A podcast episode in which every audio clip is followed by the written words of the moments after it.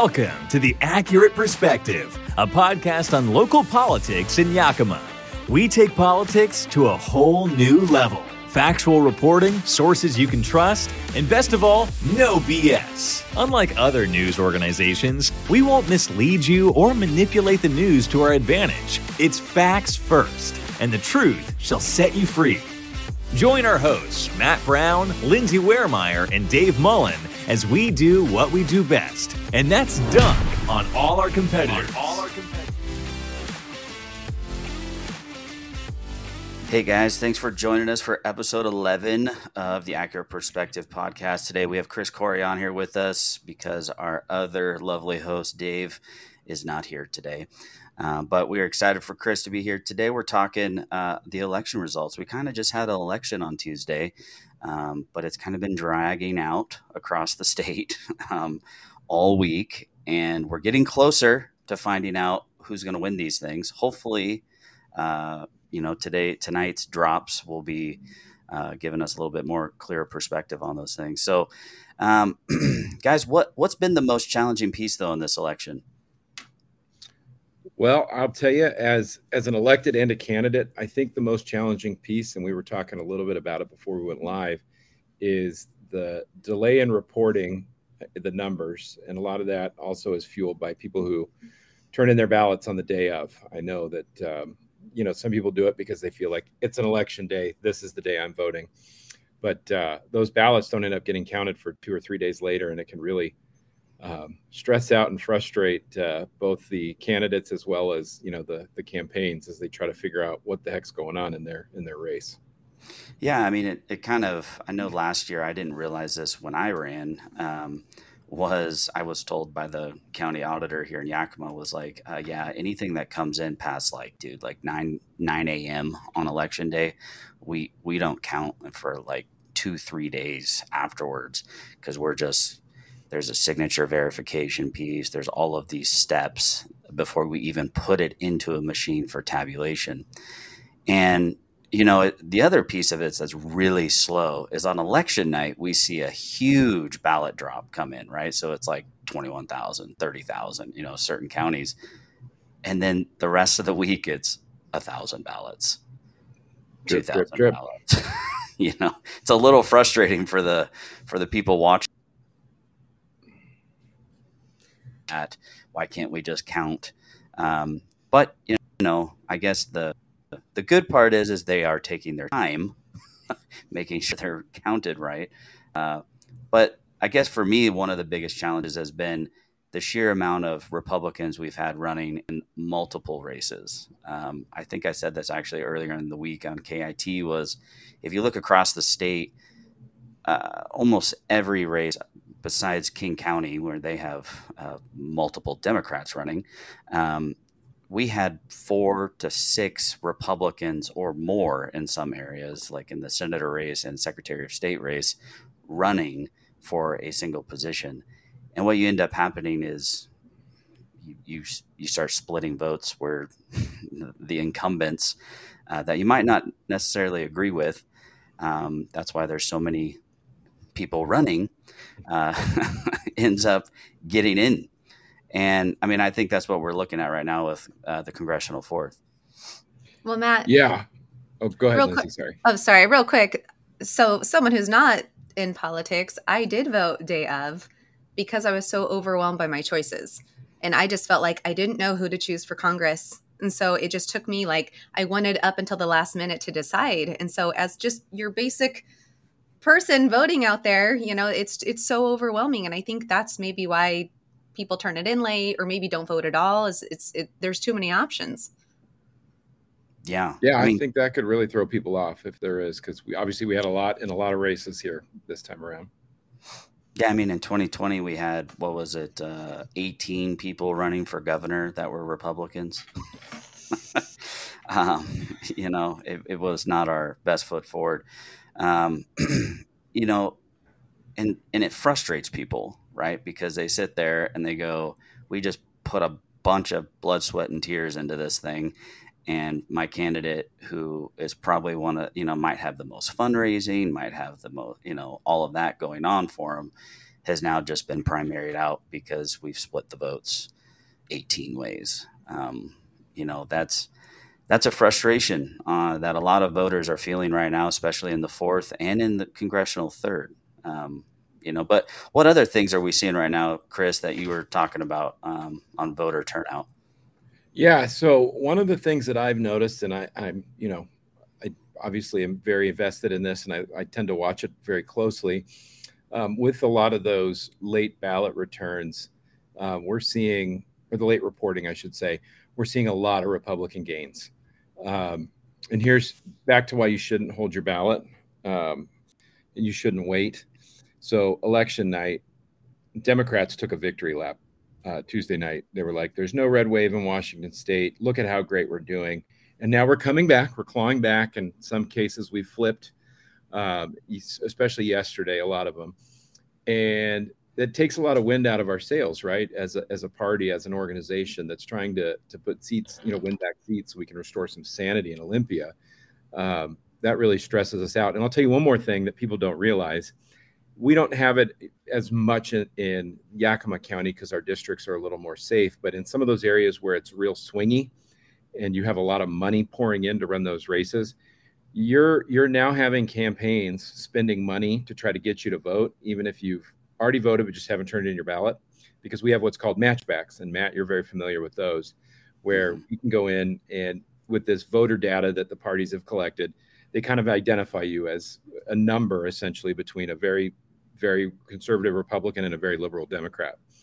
And so when they get those matchbacks and they see you haven't turned in their ballot and you're their ideal candidate they're going to keep bugging you. They're going to do robocalls, texts, emails, uh, campaign mailers. But as soon as you turn in your ballot and they see a matchback, they're going to leave you alone because they're going to spend their money elsewhere. So we also have this case now where we're spending money to try to get people to vote that maybe have already filled out their ballot and just haven't turned it in because um, we're trying to get our numbers up. And so, uh, fortunately for us, the trend is swinging really, really, really strong towards the Republicans right now. But uh, it was definitely not the night we were hoping for initially Tuesday. Yeah, I mean, uh, I mean, this whole this whole uh, election season has been trying to flip the House and the Senate uh, at our legislature, and uh, you know, it it wasn't. It, it, kind of took a lot of wind out of our sails in the Republican Party. Um, the other piece was uh, looking at uh, two congressional races for, you know, that were very hotly contested, which was the congressional third and congressional fourth um, both of those seats um, because of you know the incumbents uh, not necessarily being uh, aligned with Donald Trump in, in impeaching him, voting to impeach him, have actually, you know, you, you had everyone and their mamas signing up to run against those incumbents. And, and there was only two Trump endorsed candidates in those areas and yet still that i mean unlike the rest of the country where i think trump is actually 194 and 14 across the country in endorsements right now in the state of washington i actually told a couple of the guys who got endorsed by trump i said i, I personally I, I, don't know if i would have want to have been endorsed in this state um, by trump because I, I, don't know if that actually helps you here uh, as it does in other parts of the country. But because it does split your vote uh, people start alienating you inside the own Republican Party because they're not endorsed by someone, right? And so then, then it makes it harder to actually pull out those guys to pull out of that race because now they're just in it um, because of that. Which goes to my next point is jungle primary. A lot of people don't understand what that means. They still don't. It was, you know, it's been about what 20 years now that we've been in this jungle primary um, piece. And I don't feel like Republicans have done well to adapt to it. I feel like Democrats, this is very much um, uh, played to their advantage.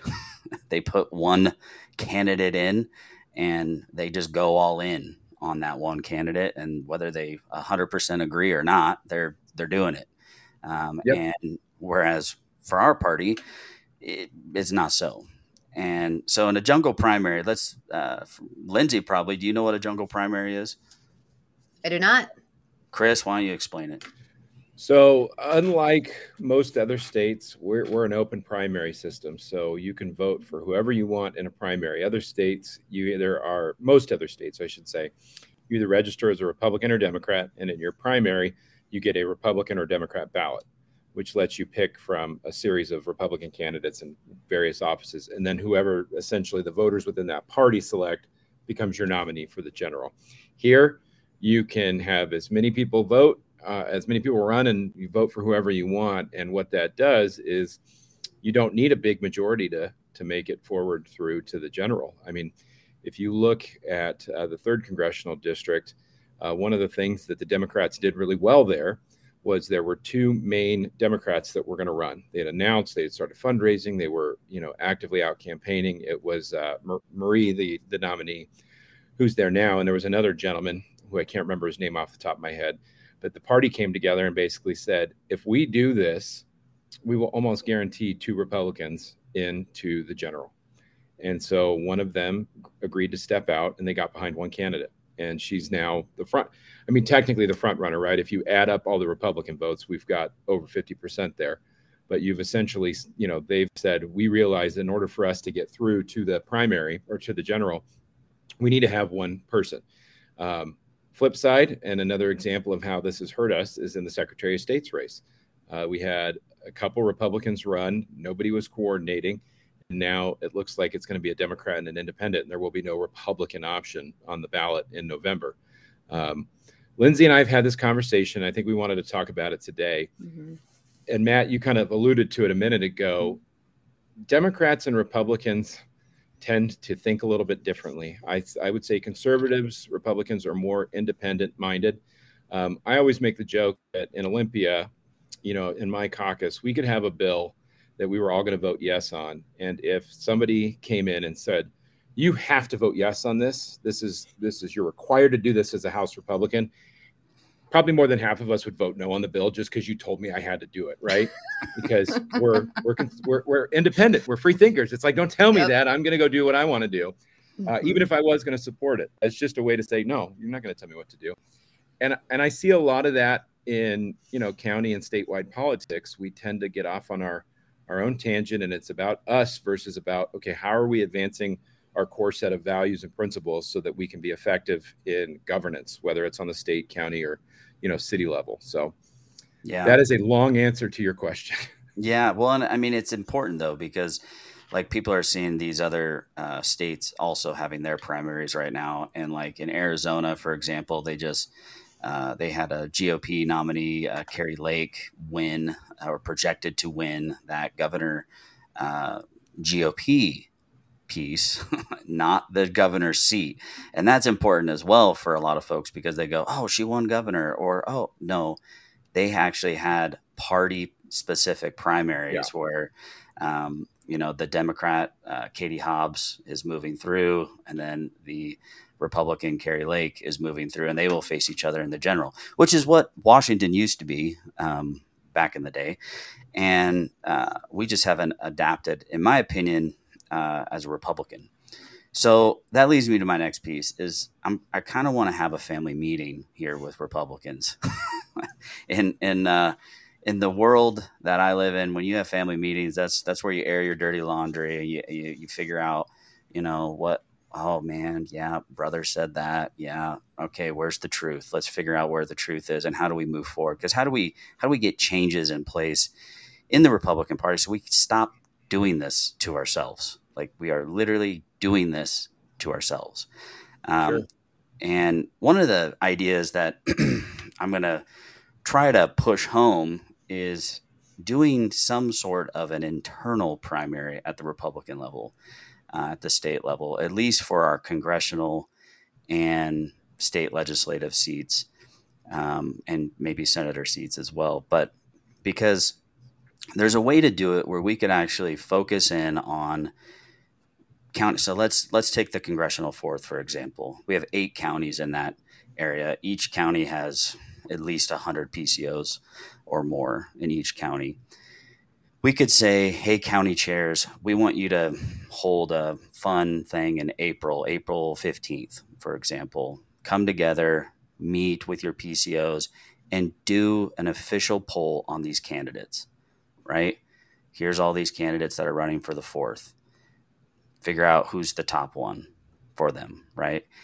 And and that's eight separate counties, right? So they're going to do it differently. They're going to vote for candidates differently. They're going to figure out who is their guy or gal that push through. And then what the state party could do is actually on, let's say, two weeks later, on the 30th of April, we could say, we're going at the state committee, we're going to send delegates from each county. And we're going to say, hey, the state committee man, state committee woman, and the chair, you guys, almost like electors, like we do in the uh, mm-hmm. presidential election, uh, you're going to go cast a vote for our county. And none of these other counties know kind of what this looks like, right? And you're going to go cast a, a vote at the state level. And in that piece, you're going to be able to go, okay, this person got the most um, votes per se out of those eight counties. So now someone asked, well, how do you how do you get those other guys to bow out? Well, I think mm-hmm. it's a little accountability piece, right? You're not going to be put on this ballot unless you agree to this right? So if you don't win this eight county for, let's take an example, congressional fourth, if you don't yeah. uh, agree um, to bow out, if you lose this piece, then you're not going to be on the ballot and we just won't vote for you. you know, you're just not going to be there. Um, and hopefully people will understand the importance of that, right? One, it, it forces candidates to actually go and campaign all eight counties in the fourth, not just rely upon name recognition, not just rely upon uh, hitting Yakima, Benton, and Franklin, for example, those three yep. major populous, you know, the, the more northern uh, counties, uh, you know, they feel a little neglected at times. Uh, and if you take this even to a bigger level at like the governor, right? If you took that even bigger at that seat, man, I mean, that would actually force Republican governor candidates to actually campaign all of those yep. counties and actually push them to know these counties and know these PCOs. And I say PCOs because those PCOs are the ones that are at the most grassroots level of the people of Washington. They're the ones talking to their neighbors. They're the ones getting ballots uh, and saying, "Hey, uh, do you know who you're voting for? They're door knocking. They're doing all of that stuff. And so that's like they are literally on the ground. so let's yep. listen to what they have to say.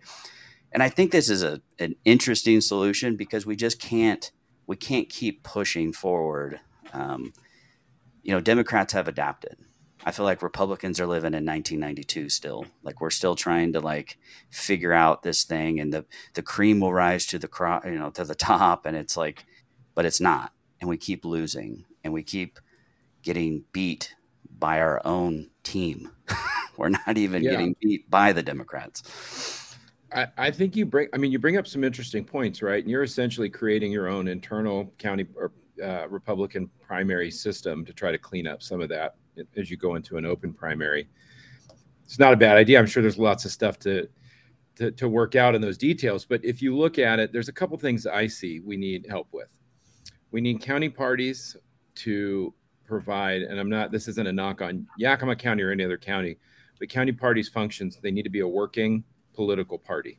It's not, you know, we have social events, we have social stuff, but we're there to get Republicans elected. And that's our slated mission. It starts at the nonpartisan races because the Democrats do a really good job at recruiting local candidates and then building them up so they have that experience um, all the way to the top. And there needs to be a financial component to it. Um, money is is an unfortunate reality in politics. That's how you get your message out. It's how you can connect with with voters, um, and having purse strings to to go along with that really would help. Um, you're not going to stop everything, right? But I think that you're going to um, you're going to help solve some problems there. You know, the other thing that we've got to be careful of is we've got to be careful of our purity tests. Um, I'll tell you, I just got an award from the um, the oh the American Conservative Union, right? They they do the ACU. Uh, they gave me a conservative achievement award this year, which I was very thankful for. But I've had people yell at me for issues where they're like, "You're not conservative enough," and I'm like, "Okay, well, nobody's nobody's going to be exactly like you are, um, and we've got to be careful, right? We've got to have our core principles. These are things we're we're all in agreement on. Um, but we have to let people have room to have their own individual thought within there and not just castigate each other. Because I'll tell you that that's the other thing that the Democrats do a really good job of is they may have different, and I've seen it in Olympia, they'll have very differing views, but they get in the room and they hammer it out together and they almost always come out in a unified voice on it. Um, and that plays to their advantage. Yeah. I mean, other changes too that I think, you know, the Republicans really need to figure out is a lot of people don't trust the uh, trust election systems right now because of what, you know, may or may not have transpired in 2020. Um, they they're frustrated. They don't trust it. I mean, that I think speaks to why they all voted on the last day, right? Sure. Um, they're least amount of time that people have my, their hands on my ballot, the better, uh, you know, in their mind. And I, I just feel like, you know, if I can speak anything to Republicans, if right now we had uh, 27%, actually 31% as of today, yep. turnout across the state, right? And you're talking less than a third of the state's population, voting population, is governing the state right now. Correct. And and and that's a huge problem. And so when Republicans talk about they're complaining, they're upset, I'm like, put your money where your mouth is. Did you vote? Because exactly. I, I don't think you did because it's not in there. Um, yeah, you know, and we know with our modeling that in in Republican counties, Eastern Washington counties, if we had five to eight percent more turnout, we would actually be flipping statewide seats much easier. Um, but we've we've constantly heard the message: your vote doesn't count, or you know, it's just on the west side. And I'm like, no, no, no, you still need you still need to show up. Uh, even if you think you're going to lose, you still need to show up because it's important that your voice is heard. Frankly, I think you have a responsibility to vote in this country if you have that right. Right. right. Well, here in in Yakima County, Matt, I think 31% was statewide, but Yakima's like less than 24%. We're, from what I saw. 30. We're oh, we are as of now. I looked today, of, so they must have updated it. Yes, they but, did. Um, up to 30, which is still not good. Right. Well, and also we were third lowest for the state as of this morning. So unless that changed, we were one of the lowest voter turnout for the whole state. Mm-hmm. So I don't know why Yakima would be lower, unless it's just because we're more Republicans, so our votes are coming in later. But well, I don't know why.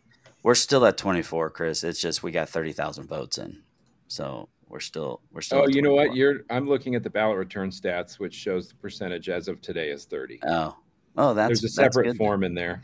Yeah, that's yeah. when I you know that's what? when I look at to try to figure out where it's trending. So, but yeah. you're right. I mean, people we need I mean, our numbers are bad. We need to be knocking on our doors, especially. And, and I say this as a PCO. Um, I know I need to do a better job of it, of engaging with people within that precinct to make sure they're turning in their ballots, especially yeah. when you have good candidates, right? I mean, we want we want to help them win. Right. And, you know, someone asked, like, well, is it because voting is difficult? Good grief. I'm like, could you make it any easier? I don't know. Like, literally, you don't have to leave your home. You don't have to you don't have to. I mean, most people even have mailboxes right outside their house, so they don't even have to walk to the road. yeah, Chris, why why do you think it is that there's such a low voter turnout? Do you have some theories? I think part of it is apathy. Um, my vote doesn't count. My vote won't matter. The West Side controls everything. I think that's a part of it. Um, I think that you know when you're not engaged, you're not you know you're not inclined to vote. I mean, you every person I talk to will complain about inflation and everything, and I'm like, well, what are you doing to solve that? Like, who are you putting in power to to make these policies so we're not printing money like it's going out of style and and just you know wrecking the economy. Um, so I don't know. To me, I, frankly, for me, voting means that I'm accountable for what's going on, and I can at least say if there's problems out there, yeah, I was for that or against that, and you know we can get in there and fix it. Hopefully. Yeah, I mean, that's the when I was out door knocking last year, the last two weeks of the election, as I was going to people's doors, they were so many people were like, "Oh yeah, the ballot. I still haven't even got that in." Um, yeah, you know, like it's we've almost made it too easy, is my opinion. Like, uh, we print the election date on there. We give you paid return envelopes. We send it to your house. Like, yeah, you're correct. The most difficult part to vote here is if you want to take it to a ballot box, and that means you have to drive it there versus putting it in the mail. Right.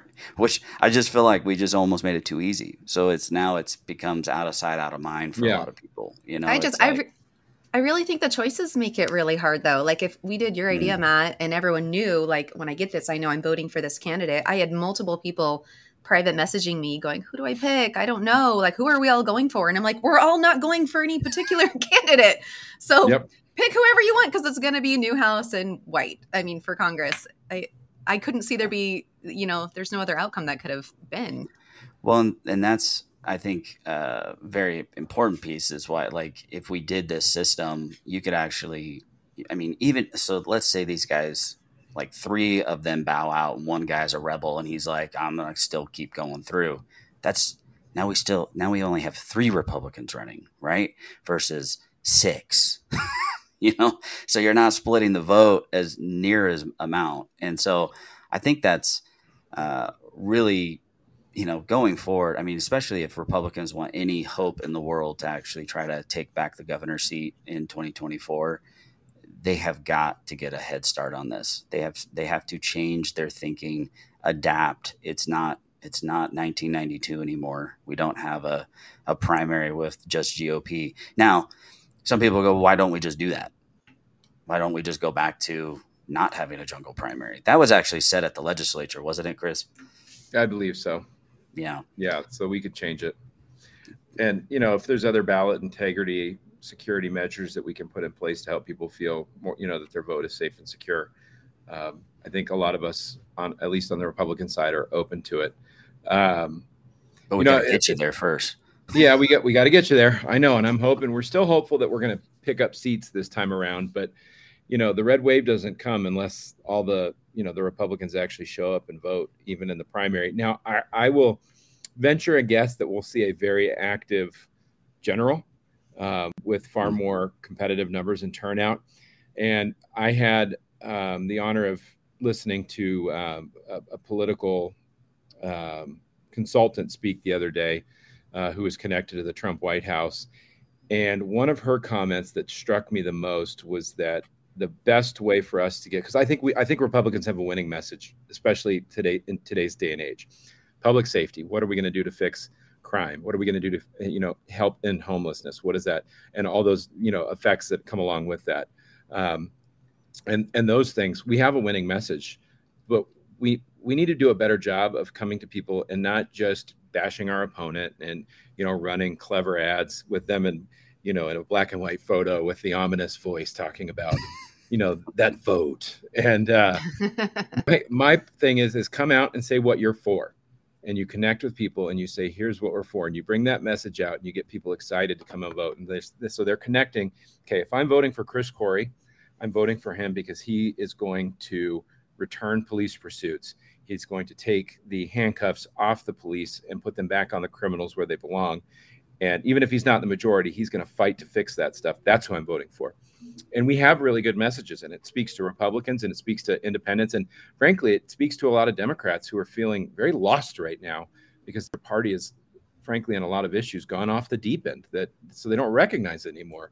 Um, so that's how we're going to do it. And i think we have we still have a shot here in in in the general the numbers are still looking good. They're trending the right way. So you know i'm hoping by today and then if not monday or tuesday we'll know kind of where we sit Well, and I think that brings up an interesting point too, because there was a lot of negative uh, ad campaign dollars spent um, in both CD3 and CD4.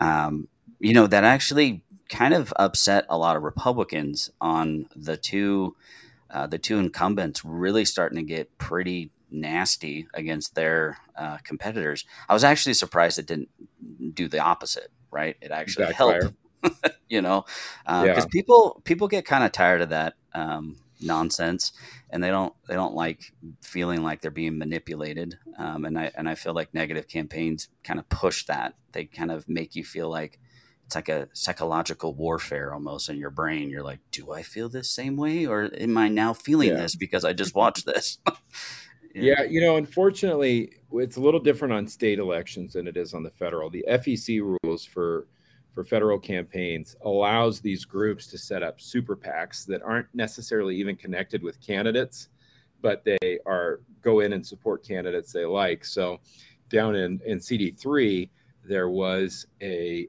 bunch of ads that were done by this group that actually probably likes Jaime. Again, it's all convoluted. They haven't had a report yet, so we don't know who's there, but they were propping up Heidi St. John talking about how she's the conservative leader you want down there. Well, that was only to just try to pull Kent voters from Heidi or mm-hmm. pull Kent voters to Heidi to help, you know, make sure Jaime goes through. And I don't like that. I, I mean, the Democrats and Republicans do it. These super PACs do it. I'm not a big fan of it. Um, I actually like our state's uh, public disclosure rules. So if you go to pdc.wa.gov, you can see all the money we raise. Uh, additionally, you can actually we have to report or the the political action groups that spend money in these races have to report what they're spending independently of the candidates on. So if let's say the Realtors Association did a mailer um, against me, even though they wouldn't, so it's a bad example. They did a mail, mailer for me. Under you would actually see not only on the Realtors uh, data, but you would see on mine independent expenditures both for and against me. So if you go look at my opponent now for this race, uh, Fuse Votes, which is a progressive uh, get out the vote effort, they spent money sending out mailers with her on it. So they have to report that. So you can actually see all that data. So it's less, it's not as, um, as, you know, hidden. It's way more transparent. um, and I and I agree. I've I had several people come up to me at the uh, Lincoln Day picnic in Gold, uh, in Glenwood a couple weeks ago, telling me how frustrated they were with the negative ads.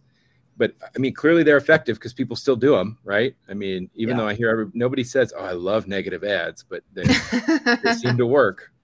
Well, and it's like, aren't you running on the issues? Don't you have solutions, not just you know poking at one another? I think that was the one thing that uh, I started to really, if if a candidate in the congressional force started bashing on another candidate, I was like, all right, I'm done. I don't like you anymore. Um, I I'm not saying I don't like you. I just I'm not going to vote for you.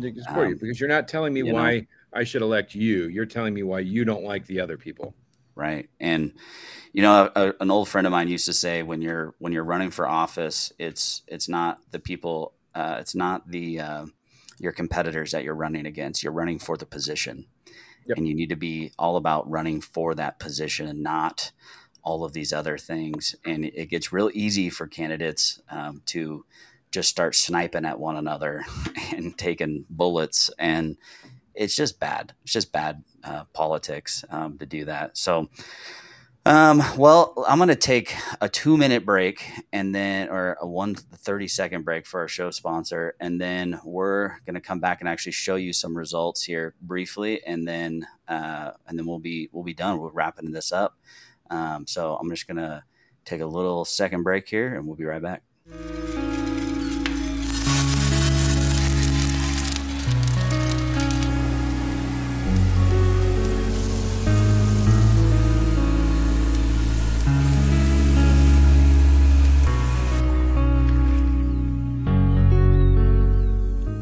This show is sponsored by Mac Daddy Coffee Roasters. If you haven't been there before, go check them out.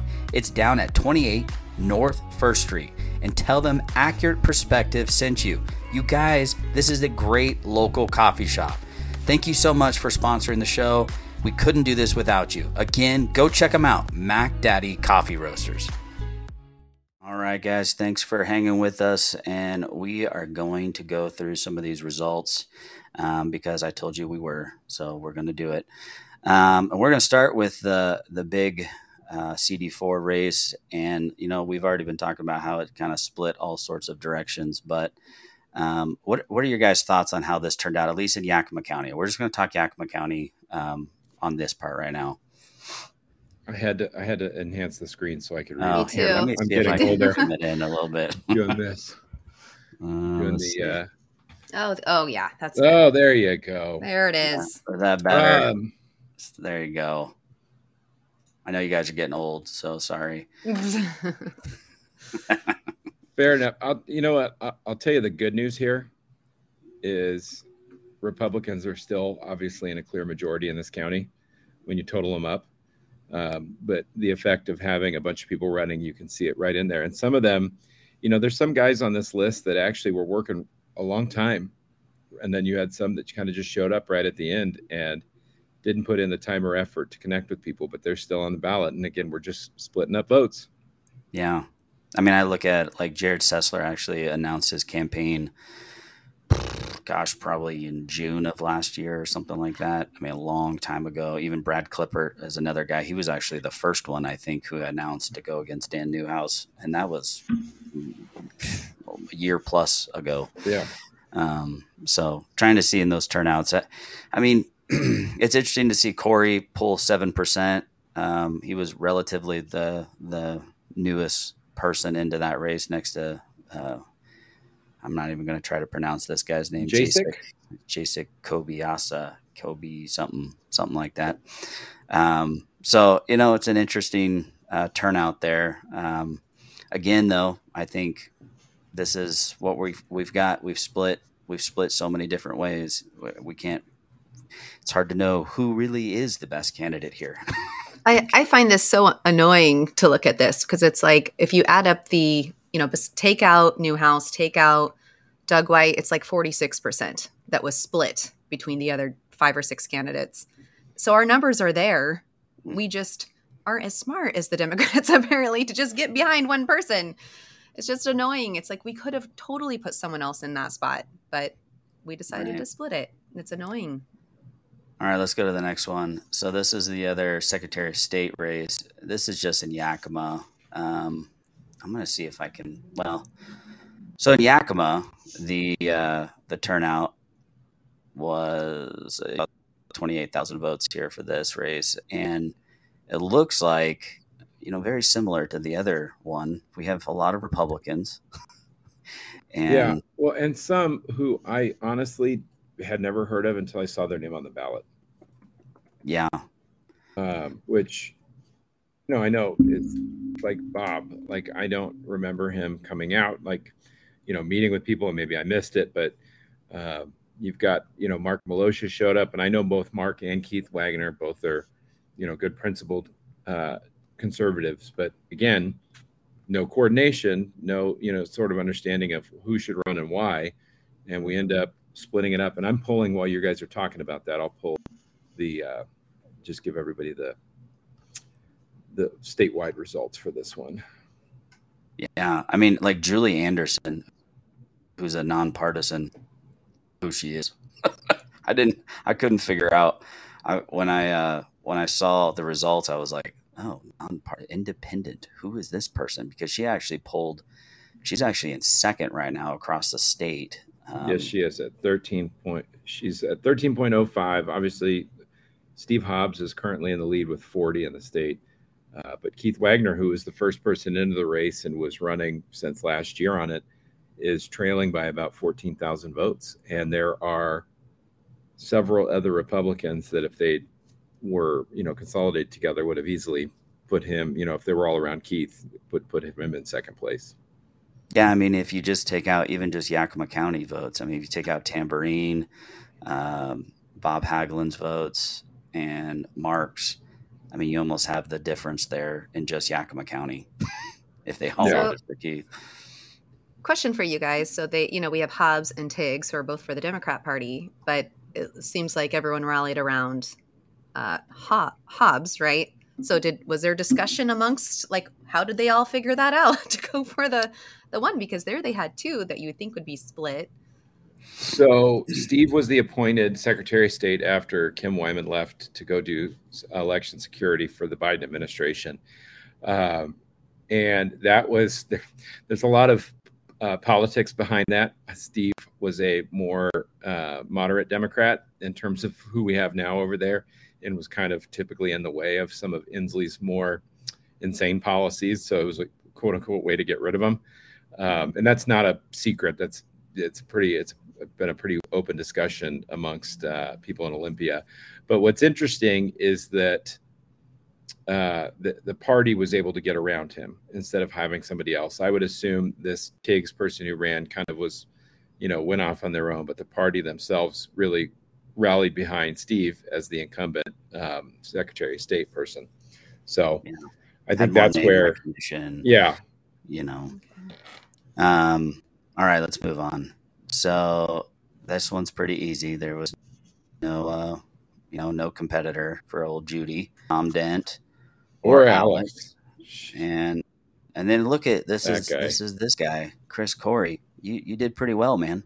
Uh, the highest I've I've done. Um, I hope that trend stays true in the general, but uh, you know, again, there's there's power there's power in party politics, right? Um, I would think that if uh, my opponent had ran as a Democrat, even though a lot of people, Democrats don't want to run as Democrats this year, um, I would imagine her numbers probably would have been higher uh, because you'll you can actually go into the details, not on this file, but there's another one where you can see over and under votes, and under votes means somebody just skips it entirely. So typically, mm-hmm. when I see people skipping that, it's because there wasn't a Democrat on there.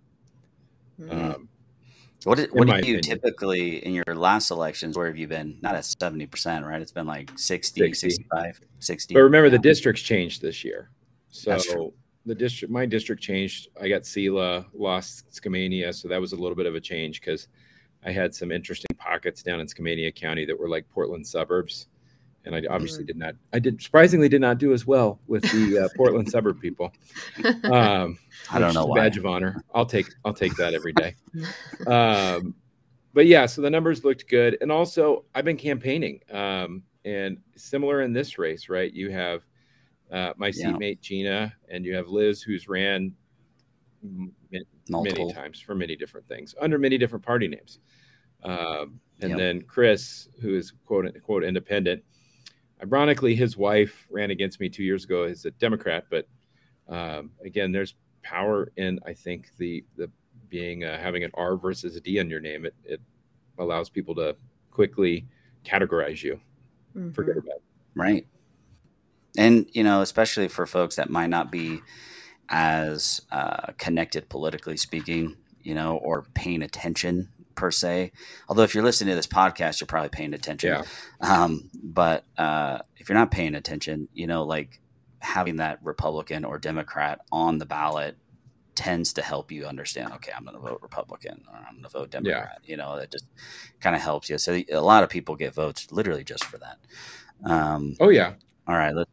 Uh, this is another one. Uh, District 15, State Senator Nikki Torres. I'm not sure if the write-in actually it looks like the write-in has enough votes, maybe to move forward. I, I don't know.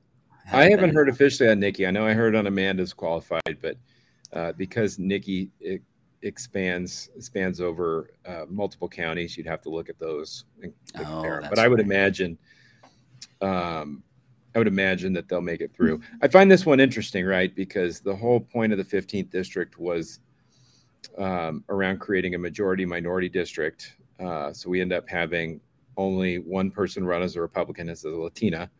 And then Doug White's campaign manager apparently doesn't like that. So she's running uh, as a write in. So. right. Sorry. Um, do with do with that what you will. Yeah. Who is not a Latina, by the way. Um, so uh, if we move down, Bruce Chandler incumbent, that's pretty you know that's a pretty good win for going against write-in. So uh, Bryan Sandlin, same same deal. Uh, Sesser, you know, it's pretty easy when you don't have a, a competitor. Um, yeah, no kidding. And obviously Charles, well known, Charles, well liked in our valley. Yeah, um, this one's interesting. Clerk. So now we're getting into straight county stuff here. So right now it looks like it's going to be Misha and Billy fighting it out in the general and fighting for those Deborah votes, right? To see where those are going to split yeah. and and more. Obviously, there'll be higher turnout, hopefully, in the general. Um, so it's an interesting one. They're they're, but if you look at it, I mean, Misha's holding what like a 800 vote lead right now. It's, it's still kind of tight. Yeah, so, yeah. Well, we've got 7,000 votes actually that should be dropping any moment now. Right. Um, this is on a Wednesday, Friday at 3:30. So, sorry. Yeah. So yeah. So so far it's Misha and Billy. We'll you know we'll keep an eye on that one. Coroner. This one surprised the heck out of me on election night. Um, I was I know Jim Curtis has been well liked. He's the incumbent, but I did not realize he was that well liked. Um, going against uh, Marshall. Uh, I mean that was that was a big wallop. I you know if if I'm the other guy, I'm going, man, I don't even know where to go from here. Um, so. Yeah, no, I think uh, Jim's done a good job. I actually um, got to spend a lot of time on the campaign trail with him when he was uh, running first in 2018, and got to know him and his family. And he's he's just a stand up guy. I can see why the community likes him so much. I mean, especially you're the coroner, right? I mean, that's that's a pretty pretty interesting state or a county elected position, but he's done a good job. He's taken the job very seriously. He's gone in and got advanced certifications to help, you know, propel the office forward. And I think that people recognize that. Yeah. Joe Brusic, pretty simple there. Udell, Sheriff, pretty simple there. Even Eileen, same thing. Moving into this one, so District 1, so it has been announced that District 1, Amanda now has a competitor. Um, and her name is Angie Gerard. We're actually hoping uh, sometime before the general to actually hold virtual debates with all of these commissioner candidates right on here. No, that'd be on, awesome on accurate perspective. So we'll get to we'll we'll get to have Angie on with uh, Amanda hopefully, and uh, you know kind of see kind of see where they're at. But uh, Amanda did well, obviously, as the only Republican on there. So this goes back to you know what we were talking about. If you look at these things where we have one Republican they're they're showing out pretty good. Yep. Um, so someone asked me too the other day. So if you have two Republicans running and it's just the two Republicans, do you feel as bad about you know splitting that vote? And I said, no, because just two Republicans. Mm-hmm. you know? Yeah, exactly. you know, so no, I don't. Um, all right, this is another interesting one. Uh, District two. Uh, you know, we were trying to figure this one, this race out for a long time but uh, you know it's looking it's looking pretty strong for Kyle here. Yeah, no, I I thought that uh, this one was going to be a lot closer than it was. Thankfully, um, I think it uh, it's looking good, and um, I've kind of been talking with Kyle and following what's going on there, and he's been knocking on doors and, and meeting people. And in a in a district ride race, that's what you really need to do to connect with people. Yeah, I I was actually kind of shocked at how far ahead he is on this race because this district it's a newer district. It's just been mm-hmm. written um, you know because of the lawsuit.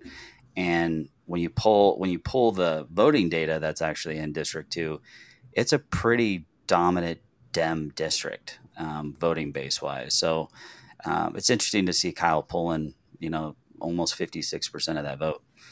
So yeah all right, moving on to District 3. Uh, this one's, you know, still kind of tight. Uh, but uh, again, Steve Saunders launched only two and a half months ago, and Linde is feels like I feel like poor Linde has had to run for uh, his spot like every year for the last 10 years, it feels like. But, uh, um, but he is on it again, and he's got a new new challenger in Saunders, who has uh, only been at the scene for two two months. So you know, it's, it's a race to keep watching as we get into the yep. general. Um, Absolutely, because I think so. Last year's uh, primary with Linde and Autumn Torres, uh, this was a very similar vote turnout. Um, total wise and actually percentage wise, Autumn I think ended up pulling within about three 300 votes or so by the primary. And then on general night, actually, on the night of election of general, Autumn was down 1,900 votes and came within 66. So, um, very interesting to keep an eye on this race to see where where this turns out. So, uh, fire protection district, um, that's about there. Uh, and we had a whole bunch of PCO races, but you know, we just it's just a lot for people. I don't, think we, I don't think we need to break those no, down. No. Um, the PCO uh, hot takes is for subscribers only, right? Yeah, they're special.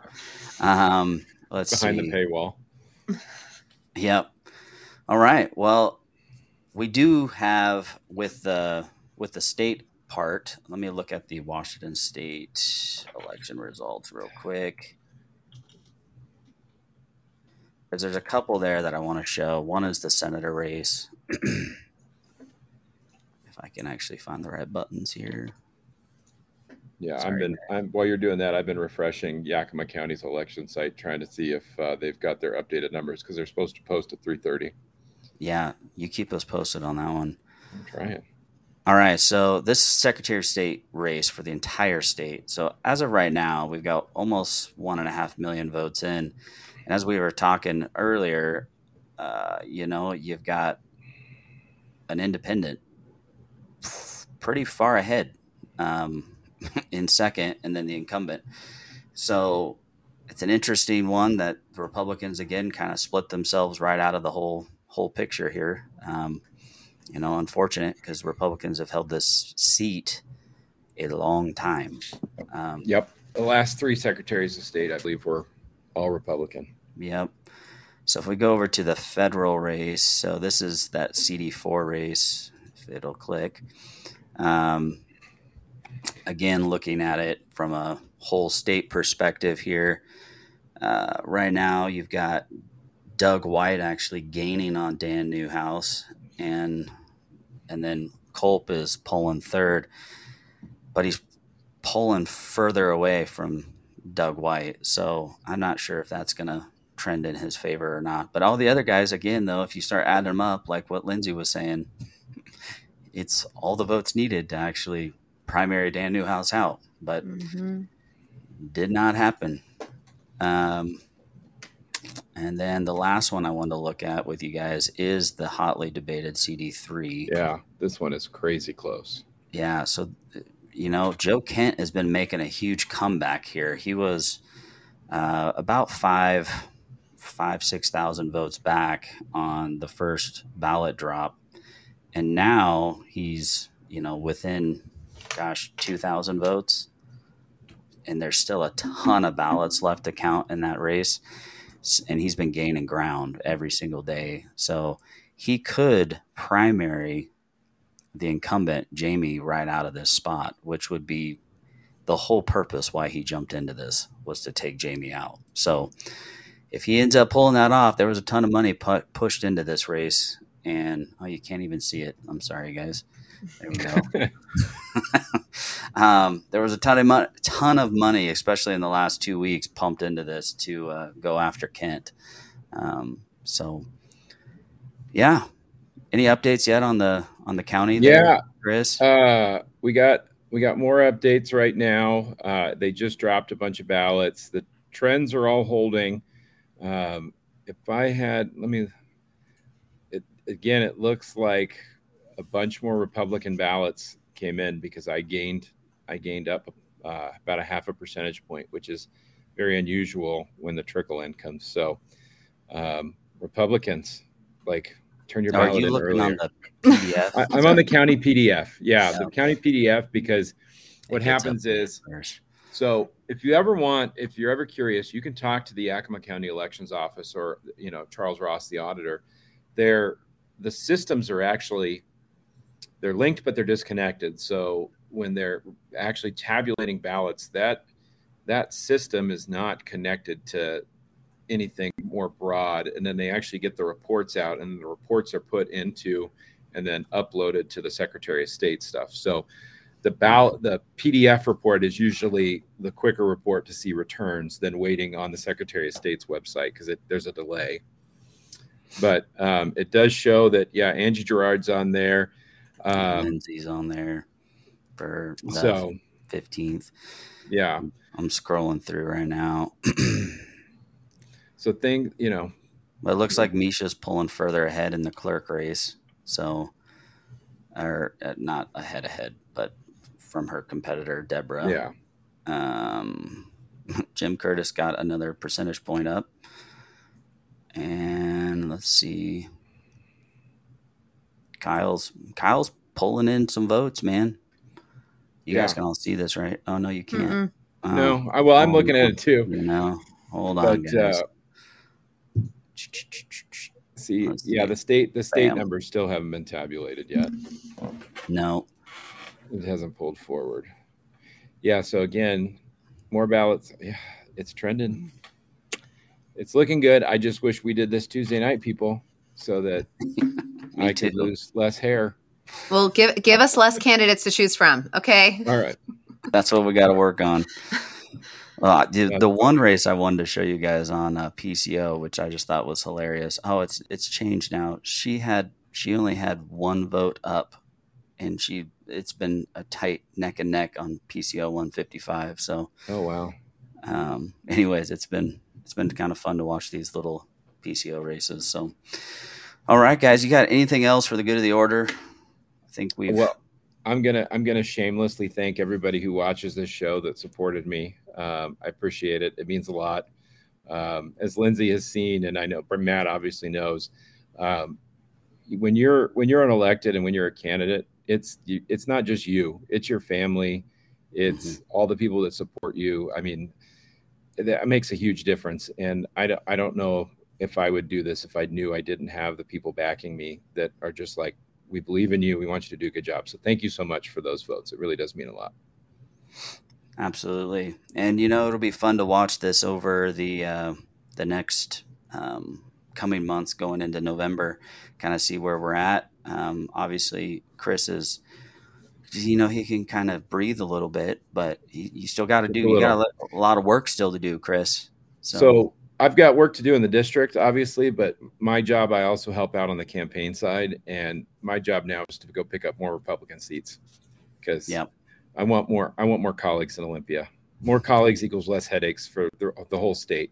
More help. Mm-hmm. Yeah. Yep. So absolutely. Thank you guys um, for what you're doing. Yeah, no problem. Uh, so to end up the end the show, I just want to talk about our last show sponsor, which is uh, Center for Self Governance and you can find them at centerforselfgovernance.com. Uh, go check them out. They have classes happening all the time. And if you haven't taken it, do it. There's a ton of awesome classes. If you're thinking about running for school board or city or county or any of those, uh, you want to check this uh, those classes out because it will definitely help prepare you uh, for what you're signing up for or not signing up for. You might go, nope, don't want to do that either. Um, so, uh, but definitely check it out. Um, and then the other thing is you can find us on all of your uh, different podcast areas um, on Anchor, Spotify, Google, iTunes, all of them. Uh, you can find us on there. And now, guys, also we're now uh, on Rumble. I've had a lot of people ask us mm. if we're on Rumble, and we are. Uh, so check us out on there. And then uh, if you'd like to support the show, please go to patreon.com slash accurate perspective and uh, join as a Patreon. And if you're a candidate out there and want to actually pay for a spot in our show, uh, you can do so as well. There's a tier on there. It's super cheap. It's probably the cheapest campaign advertising you'll get. It's $30 a month. It's cheap, cheap time. Um, so uh, you can get it on here and we'll be glad to advertise you. All right. And everybody, we will see you again soon. Again, we'll be looking uh, for our virtual debates that we're trying to set up uh, between the county commissioners. That'll be coming up in the next couple months. All right, guys, have a good one. We'll talk to you soon.